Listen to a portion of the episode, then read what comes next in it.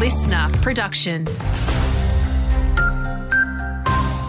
Good morning, it's Andrew Shaw with the latest. Regional Victorians could be in for more power bill pain in the coming months. The Herald Sun reports tax on land used for high voltage power lines will go up when that infrastructure is implemented. Around 80 kilometres of transmission lines to be installed between Victoria and southern New South Wales. The Energy Users Association of Australia has told The Sun these government charges will ultimately end up hitting consumers.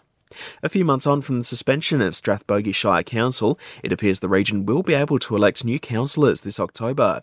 Euroa MP Annabelle Cleelands told the Shepp News that she's had a briefing from local government minister Melissa Horne's office, which indicates a new council will be voted on in council elections. It comes as the Shire moves into an unsubdivided structure. The state government is being urged to offer more financial support to residents who lost power during Victoria's big storm earlier this month. Nationals MP and member for Morwell Martin Cameron is among the voices calling on the government to act. The Latrobe Valley was not as badly affected as other areas, but my office has received calls from people who have lost hundreds of dollars worth of food due to spoilage, and many simply can't afford to replace it.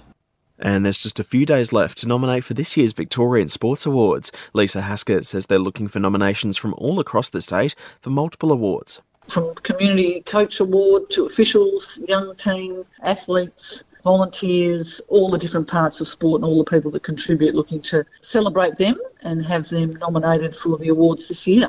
Nominations close on Friday. The Haisman Shield Round 13 actions off to a big start across Shepparton. Karramomus are still in their first innings after Kyabram declared at 9 for 171. Elsewhere, Waaia again proving why they're at the top. They're sitting at 4 for 325, and there's also a big job in store for Euroa against Tatura. And ex-students managed to emerge victorious over the Cats after a major first innings in the Latrobe Valley action. Elsewhere, Glengarry proved too good for Morwell, as did the Raiders over Toongabbie.